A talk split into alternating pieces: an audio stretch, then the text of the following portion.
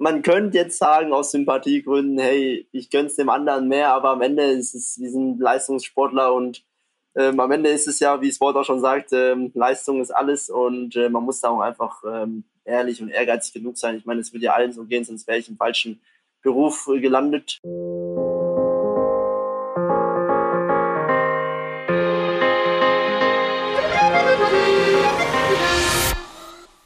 Herzlich willkommen zum Team Deutschland Podcast. Herzlich willkommen auf der Road to Paris.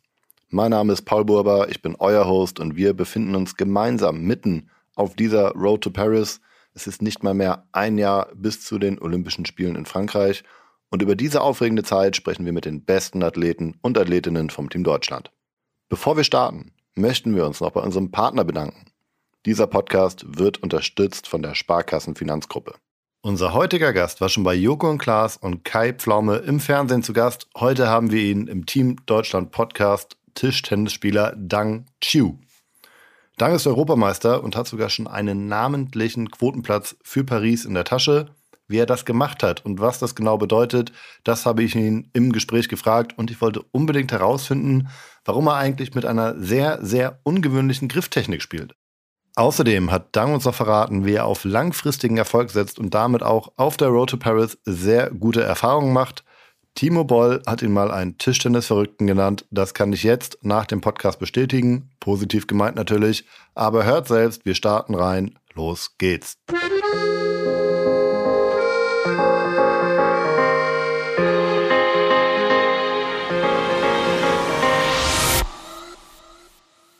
Dank, du bist äh, vor nicht ganz zwei Wochen etwa aus Südamerika wiedergekommen. Du warst, glaube ich, in Rio de Janeiro, in Lima, ähm, da standst du an der Platte. Und jetzt ist, glaube ich, eine sehr trainingsintensive Zeit bei dir gerade. Ist das richtig? Ja, genau. Ähm, ich glaube, ja, du hast dir meinen Plan ziemlich gut angeschaut. Es ist tatsächlich jetzt äh, nach langer Zeit mal wieder ähm, Zeit für ein bisschen Training, ein äh, bisschen Aufbau, bisschen ja auch hartes Training in der Halle, ähm, gehört jetzt alles dazu, aber ich freue mich auf jeden Fall auf die Zeit mal auch ein bisschen mehr äh, zu Hause verbringen können, äh, verbringen zu können. Zu Hause heißt für mich Düsseldorf in dem Fall, äh, ist auf jeden Fall eine tolle Sache. Äh, da bist du im Verein, du spielst bei Düsseldorf und trainierst auch gerade da.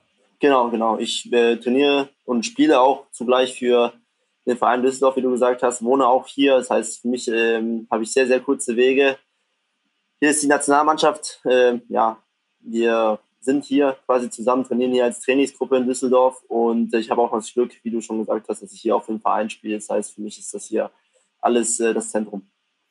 Ich frage natürlich nochmal so genau nach, weil ich habe in der Recherche gesehen, du kommst aus einer Tischtennisfamilie. Hatte natürlich so ein bisschen gehofft, dass du vielleicht auch in der Heimat trainierst. Erzähl mal ein bisschen. Mutter, Vater auch Tischtennis gespielt, Bruder spielt auch Tischtennis. Wo kommst du her? Wie hast du Tischtennis angefangen?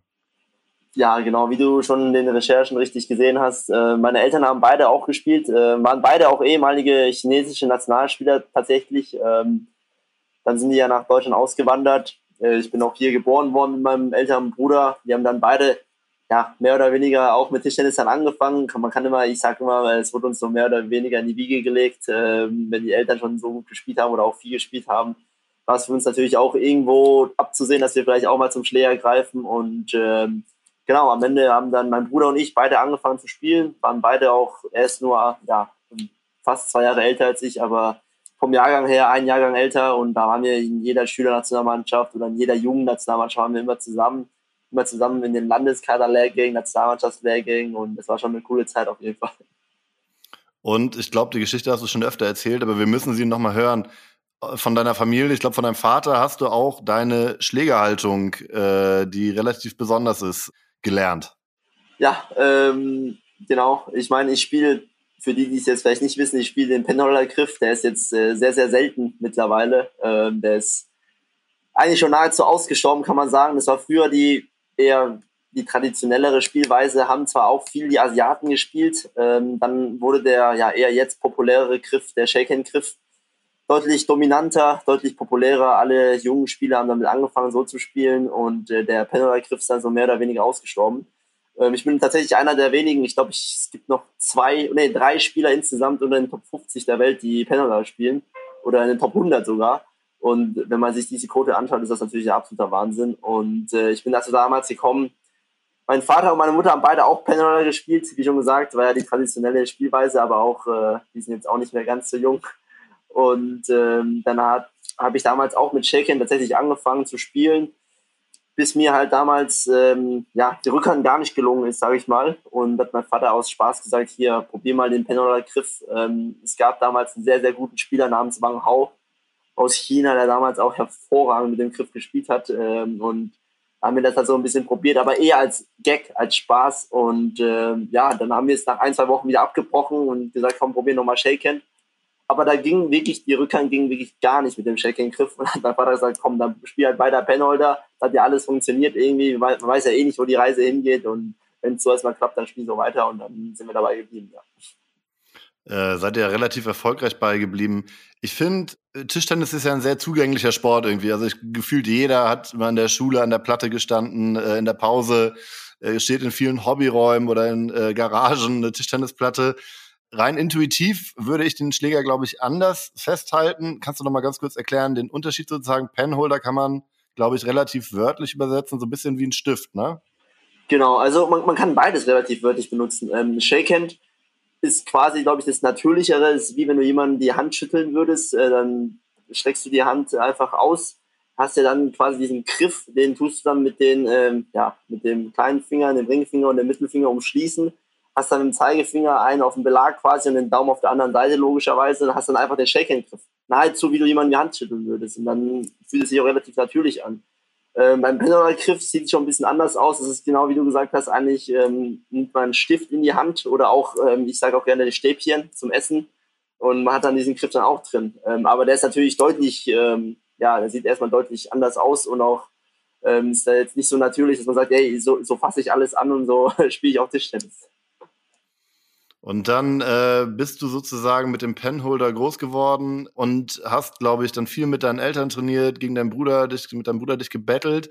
Wie ist es weitergegangen? Wie war sozusagen dein Weg dann in den Leistungssport, Nationalmannschaft, Jugendnationalmannschaft? Äh, wie sah das aus für dich? Ja, also ähm, ich meine, ich glaube, der Weg für mich persönlich war dann so, wie wir alle ähm, den Weg dann gehen, erstmal durch die einzelnen Landeskaderstationen, äh, erstmal im Schülerbereich, dann irgendwann im Jugendbereich.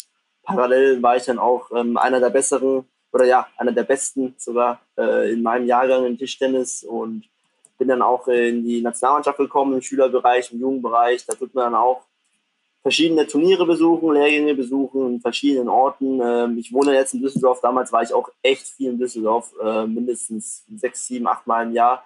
Und ich komme ja ursprünglich aus der Nähe von Stuttgart, also es ist auch nicht keine kurze Anfahrt gewesen für mich. Und äh, genau, bin aber parallel auch noch zur Schule gegangen, habe da ganz normal mein äh, Abitur gemacht. Und dann habe ich halt so viel es geht, halt Sport und Schule zu verbinden, da irgendwie eine Mischung zu finden, äh, war natürlich nicht einfach. Aber am Ende war es natürlich trotzdem eine super schöne Zeit, diesen Weg gehen zu können, überhaupt dieses Privileg zu haben, hier ähm, auch den Sport ausüben zu können. Natürlich fallen haben manche Sachen ein bisschen kürzer, aber am Ende, ich würde es immer wieder so machen. Das war echt eine coole Zeit. Ähm, habe da echt sau viel gelernt auch und vor allem, ich glaube, äh, rein äh, menschlich war das auch was, äh, was einen weiterentwickelt. Ähm, ich muss ganz ehrlich zugeben, ich bin ein riesen Sportfan, Sport interessiert, Team Deutschland-Fan, wirklich bin bei vielen Sachen dabei. Aber wenn ich ganz ehrlich bin, das erste Mal, dass ich dich wahrgenommen habe, tatsächlich, so deinen Namen auch im Gedächtnis habe und auch Bilder, das war dann tatsächlich letztes Jahr erst in München, äh, Europameisterschaft. Du bist Europameister geworden. Geht wahrscheinlich, hoffentlich nicht so vielen wie mir, aber ich kann mir vorstellen, einigen schon. Was ist da passiert für dich? Weil das war auch dein erster Riesenerfolg, glaube ich. Ja, ich glaube, äh, wie du schon richtig gesagt hast, ähm, viele hatten mich wahrscheinlich bis dahin noch nicht so richtig auf dem Schirm. Ich meine, die, die richtigen äh, Liebhaber und die richtigen äh, ja, Fans oder die Liebhaber von der Sportart, die kannten mich vorher natürlich auch schon. Das ist klar, aber das ist ja bei jeder Sportart so. Aber ich glaube, so richtig, wie du sagst, publik geworden oder bekannt geworden bin ich dann wirklich durch die EM letztes Jahr in München. Da hatten wir dann auch, glaube ich, Wahnsinns Einschaltquoten. Da wurde auch echt viel Tischtennis übertragen im TV. Mir haben dann so viele Leute geschrieben, die mich eigentlich gar nicht richtig kennen. Und danach haben mir auch so viele Leute gratuliert, noch persönlich, die mich dann auch erkannt haben. Hey, super, jetzt ist der Europameister und auch so ein bisschen ja, vermutet, ob ich es bin oder nicht, so ein bisschen gerätselt. Da habe ich schon gemerkt, oh, das war doch klar ähm, ein sehr, sehr wichtiges Turnier sowieso, aber auch eins, äh, was mich ja echt äh, ein bisschen ins Rampenlicht gerückt, gerückt hat. und dadurch halt ja auch Leuten wie dich oder andere Leute erreicht haben, die es äh, vielleicht sonst nicht so wirklich äh, mitbekommen hätten. Und äh, es war auf jeden Fall ein riesen, riesen Durchbruch, nicht nur sportlich gesehen für mich, sondern auch ähm, ja, Popularitätsweise in der Hinsicht vielleicht auch. Und ähm, ja, war auf jeden Fall für mich ein Wahnsinns-Event und es hat auf jeden Fall, ich würde nicht sagen, meine Karriere verändert, aber es hat schon ein bisschen was verändert, ja. Wir kommen gleich nochmal zurück zum Sportlichen, aber der kurze Ausflug in die Showwelt muss dann ja äh, erlaubt sein. Keine Ahnung, Kai Pflaume, Klein gegen Groß, Joko und Klaas. Du warst in den ganzen Shows. Äh, wie hast du das mal erlebt? Mal abseits vom Sport. Ich meine, auch immer da warst du mit deinem Sport so konfrontiert, aber äh, nimmt man das gerne mit? Ist, ist auf jeden Fall, es war für mich, beide Shows haben super Spaß gemacht. Es war auch eine Riesensache für mich, äh, habe mich da echt drauf gefreut. Auch war eine unfassbar wertvolle Erfahrung. Ich war zuerst bei Joro und Klaas, ähm, da war ich selber oder bin ich auch immer noch äh, ein Fan von beiden. Da habe ich auch schon äh, über Jahre verfolgt, ihre ganzen Programme hier bei Zirkus Halligalli oder wie die alle hießen, die Shows, die habe ich mir alle angeschaut und war natürlich echt äh, aufgeregt, auch dort zu sein. Ich meine, ich bin es ja gewohnt, vor vielen Zuschauern zu spielen oder ja auch äh, ein bisschen in der Öffentlichkeit zu stehen. Aber da dann von TV und dann stehen ja auch nochmal so 1000 oder 2000 Zuschauer waren da im Studio nochmal, da war ich auch nochmal anders aufgeregt, wo ich mir gedacht habe, hey, ich, das ist jetzt für mich jetzt rein so Sapperlot gesagt, jetzt nichts Besonderes, da viele Zuschauer zu haben, aber da war es dann schon noch was anderes und es war auch echt cool dann, ähm, da in der Show, in der Business-TV-Welt äh, zu sein und äh, bei Klein gegen Groß genau das gleiche. Da war ich dann schon ein bisschen ein bisschen erfahrener, so, so erfahren, wie man da sein kann vielleicht. Und da, da war die Atmosphäre auch einfach hervorragend. Es hat einfach echt sau viel Spaß gemacht, weil auch ähm, ja alles perfekt abgestimmt war, die Zusammenarbeit. Und da hat mir der Auftritt auch echt viel, enorm viel Spaß gemacht. Ähm, würde ich auf jeden Fall immer wieder machen und äh, war unvergesslich auf jeden Fall.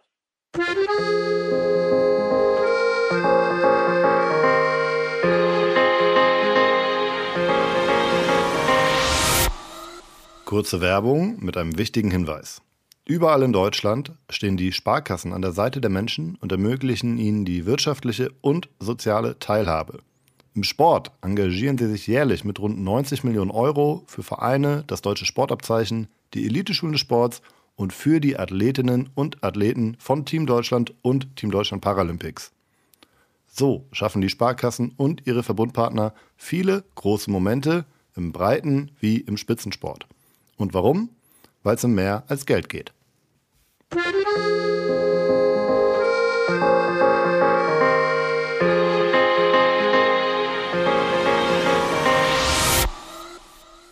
Ja, jetzt bist du erstmal im Team Deutschland Podcast, da sind wir sehr froh drüber. Und ich habe es gerade gesagt, nochmal zum Sportlichen. Nach der EM hat Timo Boll im ZDF gesagt, es ist ungewöhnlich, dass man so spät nochmal so einen Riesensatz machen kann vom Niveau her ähm, hat er über dich gesagt. Ist das richtig, dass sozusagen dein Peak gefühlt, du bist jetzt 29, letztes Jahr warst du 28, äh, relativ spät gekommen ist? Du warst auch noch nicht bei Olympischen Spielen? Ähm, ja, ich, ich, bin noch 26, ich werde bald 27. Ähm, so. 96 geboren, ich habe mich wahrscheinlich wieder verrechnet, ne? Ja, aber kein, kein Problem. Ja, äh, ich meine, Timo ist ein guter Freund, mein Teamkollege in der Nationalmannschaft als auch im Verein und äh, freut mich natürlich dass er sowas über mich sagt. Ähm, ich meine, ich glaube, meine Philosophie war es immer, jetzt im Sport vor allem, vor allem im Tischtennissport, dass ich sage, die konstante Arbeit und die konstant harte, fleißige Arbeit ist mehr wert, als wenn du jetzt irgendwie sagst, hey, ich, ich strenge mich jetzt ein halbes Jahr an wie ein Ochse und äh, versuche jede Einheit äh, zu machen, die ich kann, als ähm, dann zu sagen, ich versuche jetzt einfach über einen langen Zeitraum, drei, vier Jahre lang, hinweg konstant hart zu arbeiten, um dann ein gewisses Niveau zu erreichen, was du spielerisch dann einfach hast, um dann äh, vielleicht den Durchbruch zu schaffen, um gut zu spielen, um ein besserer Spieler zu sein. Und das war dann auch für mich so, natürlich ähm, kam dann dieser Zeitraum auf einmal in einem halben Jahr, wo ich wirklich unfassbar gut gespielt habe, Wahnsinnsergebnisse gehabt habe, international als auch national dann und äh, gefühlt dann für alle, oh, der Riesensprung kam, aber für mich persönlich hat es sich so angefühlt, dass sich die harte Arbeit über die Jahre, das sagt man jetzt immer so, aber da dass sich die harte Arbeit über die Jahre mal gezahlt gemacht haben und das dann auch sich in Ergebnissen widerspiegelt. Also deswegen bin ich auch ein großer Fan von zu sagen, hey, es ist wichtiger, dass du ein besserer Spieler, ein besserer ja, Mensch wirst, anstatt dir irgendwie kurzfristig ein, zwei gute Ergebnisse zu haben, aber langfristig gesehen einfach nicht das Niveau hast. Und äh, so ist meine Philosophie immer noch und ich denke, ähm, so bin ich auf jeden Fall auf der richtigen Spur und dann, klar, wie schon gesagt, ähm, kann man auch von außen mal sehen, dass der Sprung vielleicht einfach so ein bisschen spontan kam, obwohl ähm, der so ja, lange hingearbeitet wurde. Langfristig ist ein gutes Stichwort. Ich habe mal auch äh, eine ganz andere Frage, mal so ab von der Chronologie. Sind das Momente, die sportlichen Momente, Europameister oder vielleicht eine Quali für Paris, sind das Momente, die für dich für immer bleiben, die du immer in Erinnerung haben wirst? Oder wenn nicht, was sind Momente, die für dich für immer bleiben? Sportlich gesehen auf jeden Fall. Also ich kann mich heute, jetzt war vor zwei Tagen tatsächlich auch äh, das Einjährige von meinem EM-Titel. Und ähm, das war auch gut zu merken für mich, weil es ein Tag vor dem Geburtstag meiner Mutter ist. Ähm, war es natürlich auch natürlich vor eigener Kulisse in München war es etwas, was ich nie vergessen werde, da bin ich mir ganz sicher. Ich weiß ganz genau, wie ich mich vor dem Spiel gefühlt habe, wie ich mich die Nacht vor gefühlt habe, wie, wie das Wetter war, wie, wie die Halle dann war, als ich reingelaufen bin und die ganze Vorbereitung und alles. Und das sind so Sachen, klar, jetzt ist es ein Jahr her, das ist jetzt noch nicht so weit äh, hergegriffen, es ist jetzt äh, alles noch relativ frisch, aber das sind so Gefühle, die, die erlebt man zwar nur einmal, aber man weiß, wie, wie sie es angefühlt hat, mehr oder weniger. Und ähm, man wird es immer in Erinnerung tragen. Genau das gleiche wie für die Qualifikation für Paris jetzt im Mixed äh, mit meiner Partnerin Nina Mittelham. Ist auch etwas ganz Besonderes für mich und äh, ich weiß auch, wie angespannt wir da beide vorm Finale auch waren. Und äh, ich glaube, das sind auch so Momente, wo man einfach hintrainiert und die muss man dann, da bin ich der Meinung, einfach so maximal aufsaugen wie möglich, damit man da auch alles mitnimmt, egal wie es am Ende wird, dass man diese Erfahrung, weil die macht man nicht so oft im Leben, einfach ähm, abspeichert. Hast es gerade angesprochen, die Quali für Paris ist dir im Mixed äh, mit der Kollegin, Kollegin Nina Mittelham schon gelungen. Das war in Krakau äh, dieses Jahr bei den European Games. War das für dich jetzt mal, wenn man es so vergleicht, Europameistertitel ist das eine? Eine Quali für Paris, und das ist in dem Fall eine namentliche Quali, da gibt es ja Unterschiede, also mit Quotenplätzen und Qualifikationen, das war wirklich namentlich für dich ein Ticket äh, oder für euch ein Ticket nach Paris. Ähm, was bedeutet dir das? Die Bedeutung oder die Größe des Erfolgs ist natürlich äh, für mich erstmal jetzt unbeschreiblich. Ich meine, es wird meine erste Olympiade sein ähm, in Paris und die Anspannung war auch unfassbar groß vor dem Turnier. Wir haben natürlich schon ein bisschen so geliebäugelt, dass wir es vielleicht schaffen könnten, weil bei uns gab es ja auch nur einen Platz und der Gewinner hat es tatsächlich bekommen und unsere Mixed Quali allgemein für Olympia, also die von unserem Weltverband entschieden wurde, ist auch richtig zäh und die würde erst dann nächstes Jahr im April entschieden worden. Ähm, das wäre dann ein langer Weg und auch eine lange Zitterpartie gewesen, ob man es dann überhaupt schafft oder nicht. Deswegen war das schon echt super, wie es gelaufen ist, am Ende, dass wir den Titel holen konnten und somit auch die direkte Qualifikation. Und dementsprechend sind uns auch da auch tausend Steine vom Herzen gefallen. Einerseits waren wir natürlich unendlich glücklich und andererseits, nachdem wir es echt geschafft haben, haben wir abends auch mal kurz geredet und gesagt, hey, das war schon echt nicht, nicht schlecht, was wir hier geleistet haben, damit wir uns da, können wir uns riesen viele, äh, riesige Stressfalten da äh, sparen äh, für diese Qualifikation. Aber genau, am Ende war für uns im Tischtennissport ist die, sind die European Games allgemein ein sehr, sehr anstrengendes Turnier, weil wir da auch im Einzel, im Mixed als auch im Team starten. Es war eine echt lange Veranstaltung für uns. Und wir haben ohnehin schon einen extrem vollen Terminkalender mit vielen Wettkämpfen im Ausland. Und das war auch relativ kurzfristig nach der WM da mussten Nina und ich halt beide nochmal richtig äh, reinbeißen, dass wir sagen, hier, jetzt strengen wir uns nochmal an und geben nochmal alles, damit wir hier wirklich auch diese Qualität schaffen, ja. Und danach, äh, als ob das nicht gereicht hätte, die sportliche Anstrengung war ein Riesen, äh, wie das so ist, Interviewmarathon, es war auch ein riesen Medienecho, ich habe das verfolgt, ich war auch, tatsächlich durfte ich dabei sein bei eurem Erfolg, ich habe das gesehen, wir haben Fotos von euch gemacht, äh, aber man hat es gesehen, Ihr wurde zwar so ein bisschen da durchgeleitet von der Siegerehrung, dann habt ihr noch ein Ticket in die Hand bekommen und so und dann in die Mixed Zone. Aber man hat gesehen, ja, dass ihr glücklich wart und das war richtig schön. Danke, danke. Ja, ja, das hat uns echt, echt viel, echt viel bedeutet und vor allem ähm, kam es halt auch, muss man auch ehrlich sagen, einen Tick unerwartet. Also es war jetzt nicht so, dass wir, wir waren einer der Favoriten, aber gefühlt waren alle, irgendwie alle von 16 waren gefühlt acht Leute, acht Paarungen da, die das hätten gewinnen können und am Ende, dass wir das sind, das sowas malst du dir halt auch nicht aus. Das ne? ist natürlich der Best-Case-Szenario, aber am Ende, wenn du es dann wirklich geschafft hast, ist es doch nochmal was anderes. Und dann, wie du sagst, dieses Ticket dann zu haben, das trage ich auch immer mit mir in der Schlägerhülle rum, tatsächlich noch. Seitdem habe ich einfach in der Nacht reingepackt und seitdem auch nicht mehr ausgepackt, weil ich auch nicht weiß, wo ich sonst äh, damit hin soll. Aber es ist auf jeden Fall echt eine schöne, schöne Erinnerung. Freut mich wirklich riesig noch, wenn ich dran denke war das vielleicht nicht unmittelbar danach, aber mittlerweile ist es ein bisschen Zeit vergangen Planst du, hast du Paris schon im Kopf, weil du es fest einplanen kannst eigentlich, wenn jetzt nichts äh, Unvorhergesehenes passiert? Ja, ich glaube, ähm, wie ich vorher gesagt habe, klar ist Paris irgendwie schon in meinem Kopf auch. Ähm, ist natürlich jetzt wahrscheinlich jetzt noch ein knappes Jahr hin. Es sind noch viele andere wichtige Stationen, die noch vor mir liegen. Und ähm, was am wichtigsten ist, ist halt die konstante Arbeit, weil die Grundlage für Paris wird halt jetzt gelegt, dass du jetzt gut trainierst, jetzt gut in Form bleibst, jetzt gesund bleibst und jetzt deine Hausaufgaben machst, damit du dann in Paris performen kannst, weil am Ende, klar, die Teilnahme ist äh, hervorragend und sehr, sehr schön, aber ähm, ich möchte jetzt auch nicht hinfahren, um dann irgendwie ein Tourist zu sein bei der Olympiade, sondern auch wirklich da, um die Medaille mitzuspielen und da Gas zu geben. Und äh, dementsprechend muss man dann jeden Tag, den man hat, jede Minute, die man hat, nutzen, um da Vollgas zu arbeiten, um dann sich in Paris auch von der besten Seite behaupten zu können. Deswegen, klar ist es im Hinterkopf, aber ich weiß, dass jetzt meine Priorität auf jeden Fall im Training ist weil du willst ja auch nicht nur im Mixed nach Paris, im besten Fall äh, wollt ihr euch natürlich auch im Einzel qualifizieren oder im Einzel antreten und ich glaube, ihr qualifiziert euch aber über das Team für die Einzel. Ist das richtig? Weißt du, wie das läuft bei euch? Nein, also man, könnt, man kann, wenn man sich als Team qualifiziert, als Nation, hat man automatisch zwei Einzelstartplätze. Bei uns ist es ja so, dass wir Einzel, Mannschaft und Mixed haben als Konkurrenz die, die Mixed spielen, sowohl bei den Damen als auch den Herren, müssen Teil der Mannschaft sein, wenn sich die Mannschaft überhaupt qualifiziert. Also einer von den drei Spielern. Und von den drei Spielern, die auch in der Mannschaft spielen, müssen zwei sein, die äh, Einzel spielen. Das heißt, du kannst jetzt nicht sagen, es spielen drei Leute A, B, C Mannschaft und äh, D und E spielt dann Einzel. Das geht nicht. Es müssen aus den drei Leuten die Mannschaft spielen, die Mixpaarungen erstellt werden, falls sich eine Paarung überhaupt qualifiziert hat und aus den zwei Leuten, die in der Mannschaft spielen, äh, aus den drei Leuten, die in der Mannschaft spielen, müssen auch zwei äh. Also es ist ein bisschen kompliziert, ähm, kann man sich vielleicht auch nicht im Podcast jetzt perfekt merken, aber am Ende kann man sagen, es gibt drei Leute, die beim Herren und drei Leute, die beim Damen spielen, wenn die Mannschaft sich qualifiziert und davon müssen auch zwei Einzel spielen.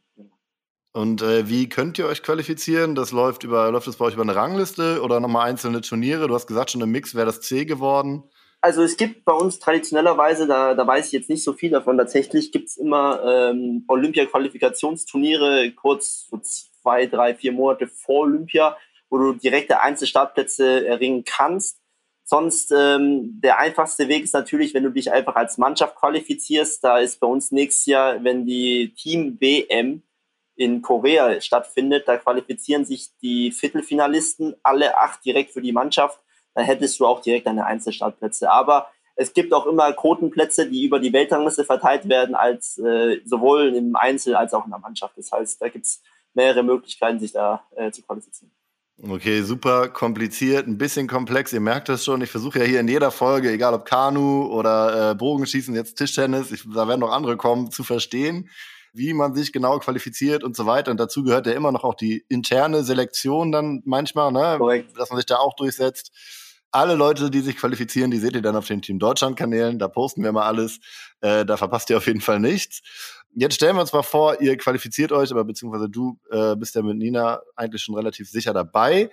Ihr seid bei den Olympischen Spielen und da, jetzt haben wir gerade über European Games, EM gesprochen, also viel Europa. Tischtennis ist ein weltweiter Sport. Was erwartet euch so an Gegnern ja, bei Olympischen Spielen?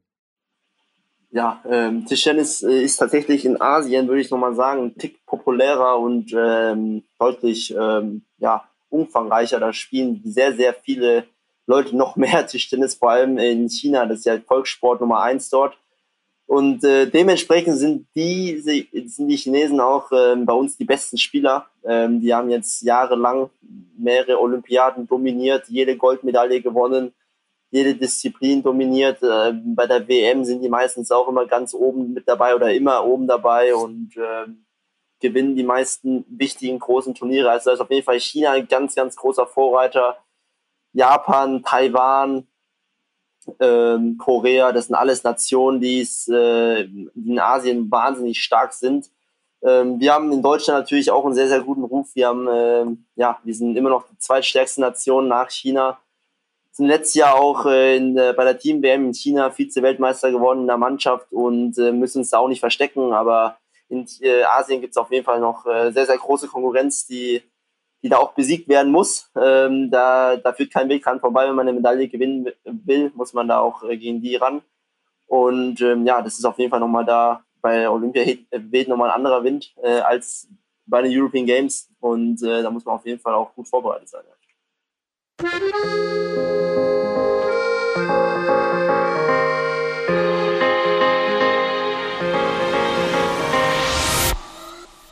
Kurze Werbeunterbrechung für den Team Deutschland Paralympics Podcast.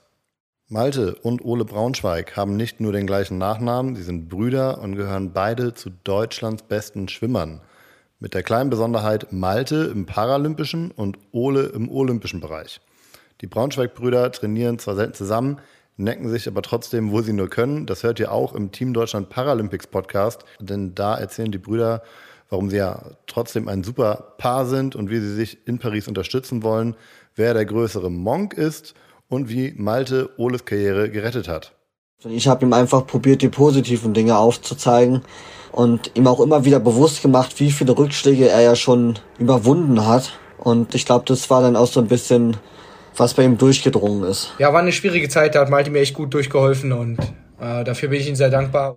Team Deutschland Paralympics Podcast unbedingt reinhören. Und jetzt geht's weiter mit Dang Chu.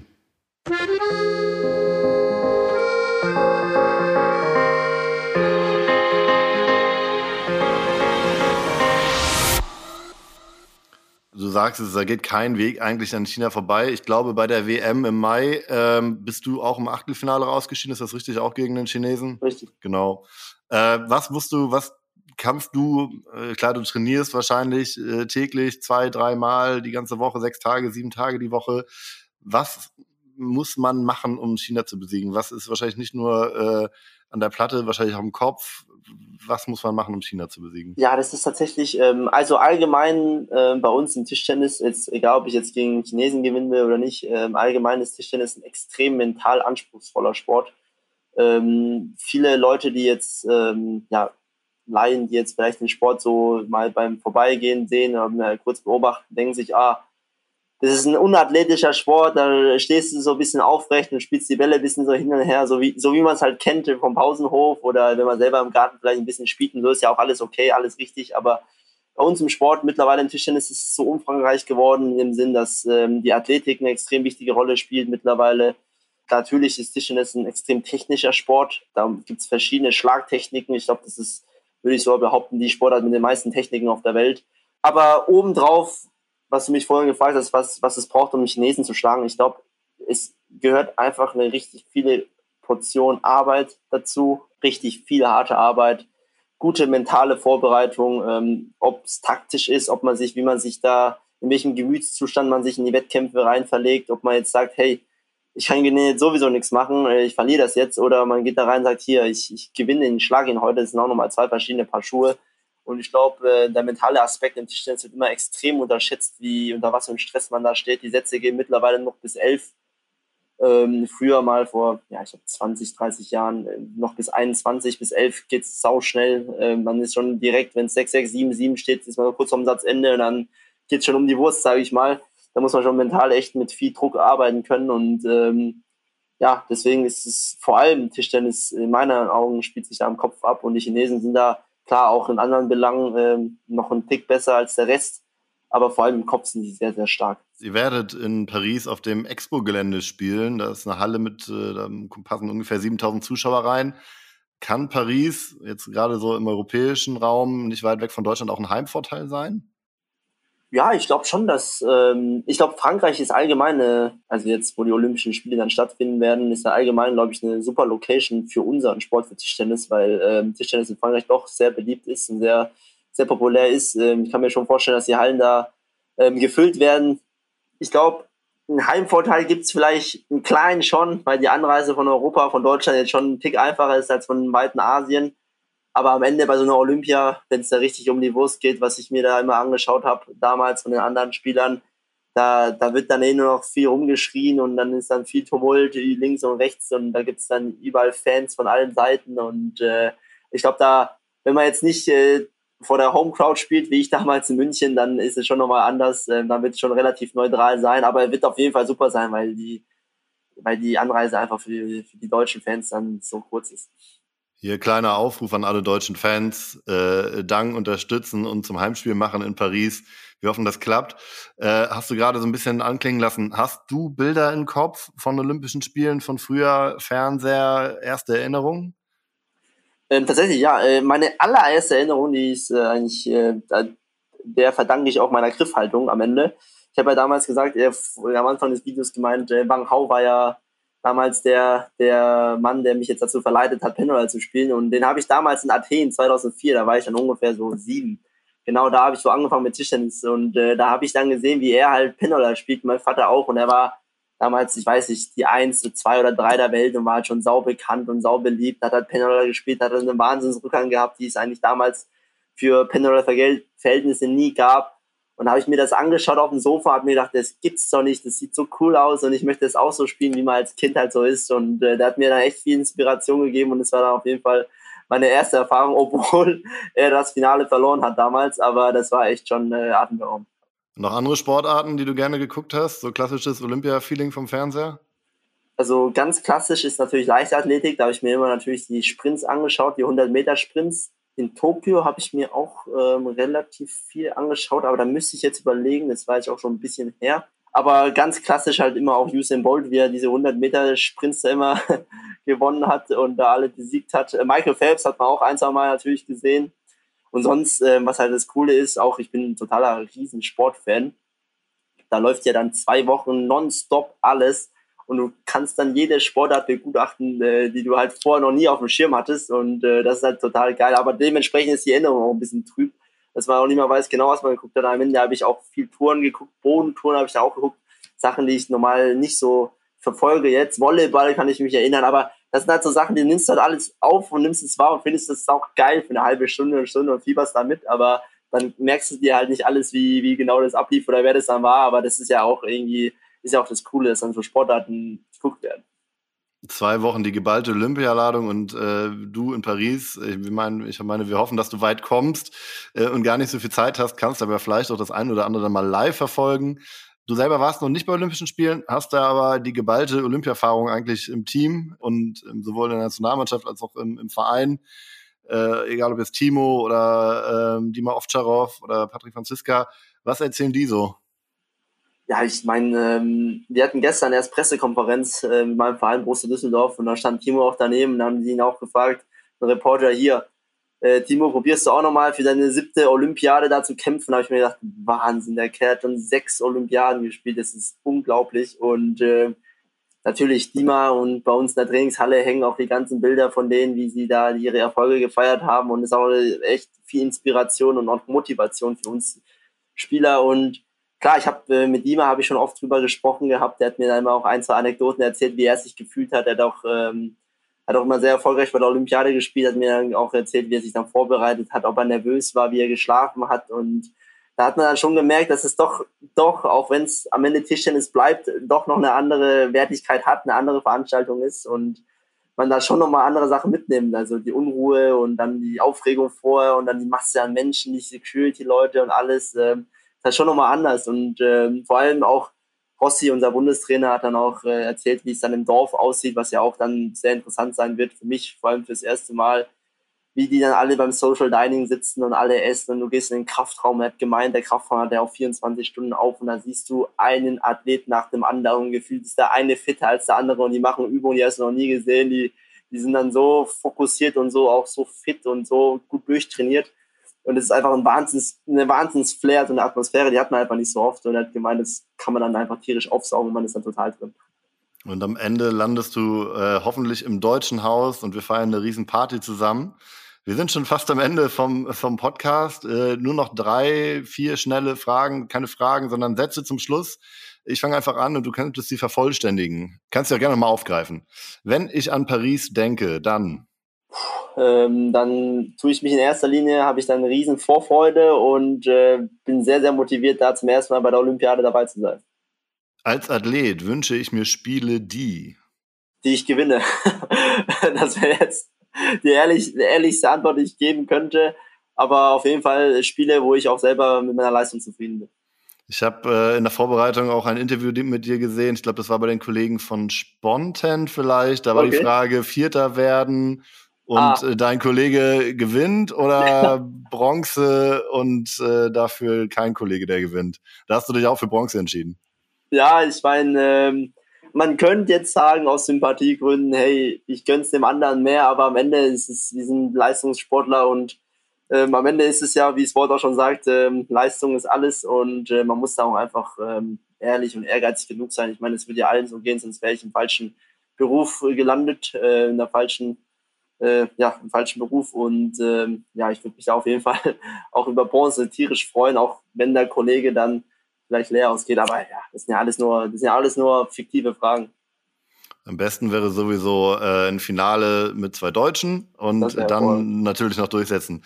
Letzter, letzter Satz. Äh, nach Paris 2024 werde ich.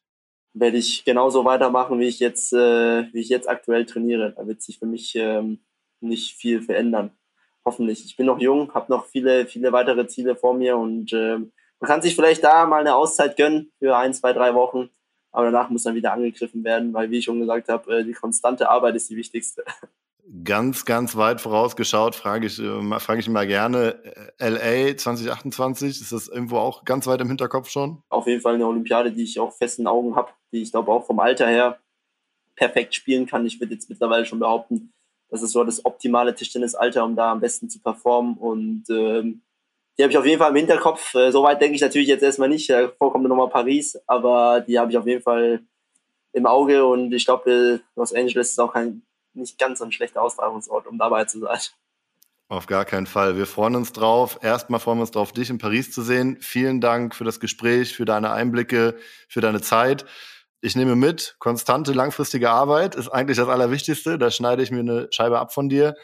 Hast du noch ein letztes Wort, was du den Hörerinnen und Hörern mit auf den Weg geben willst? Erstmal auch danke, dass ich hier Teil vom Podcast sein darf und äh, eine große Ehre für mich, wie ich dir vorher auch schon gesagt habe. Freut mich auch sehr, ähm, dass ja, Tischtennis in Deutschland ähm, auch ja, eine gute Reichweite hat, wir viele treue und loyale Fans haben, die uns immer unterstützen auch ob es in der Bundesliga ist, bei nationalen Turnieren oder auch wo auch immer bei den internationalen Turnieren, ist echt äh, mir das Besonderes dann doch, die ganzen Nachrichten zu lesen, auch den Support von zu Hause zu erfahren. Und ich hoffe, dass in Paris das genauso sein wird. Oder ich bin mir sicher, dass es so sein wird, weil wir, wie wir schon besprochen haben, die Anreise auch nicht so weit ist. Und äh, ich freue mich darauf, hoffentlich alle dort zu sehen.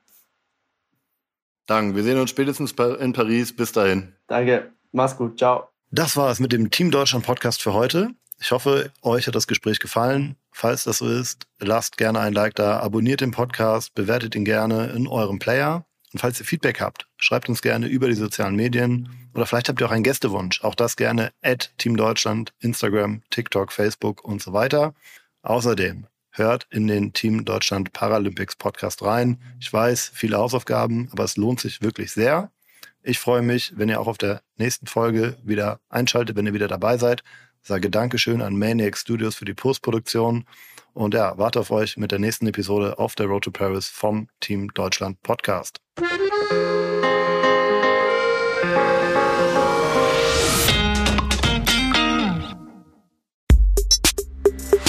Der Team Deutschland Podcast ist eine Produktion von Maniac Studios.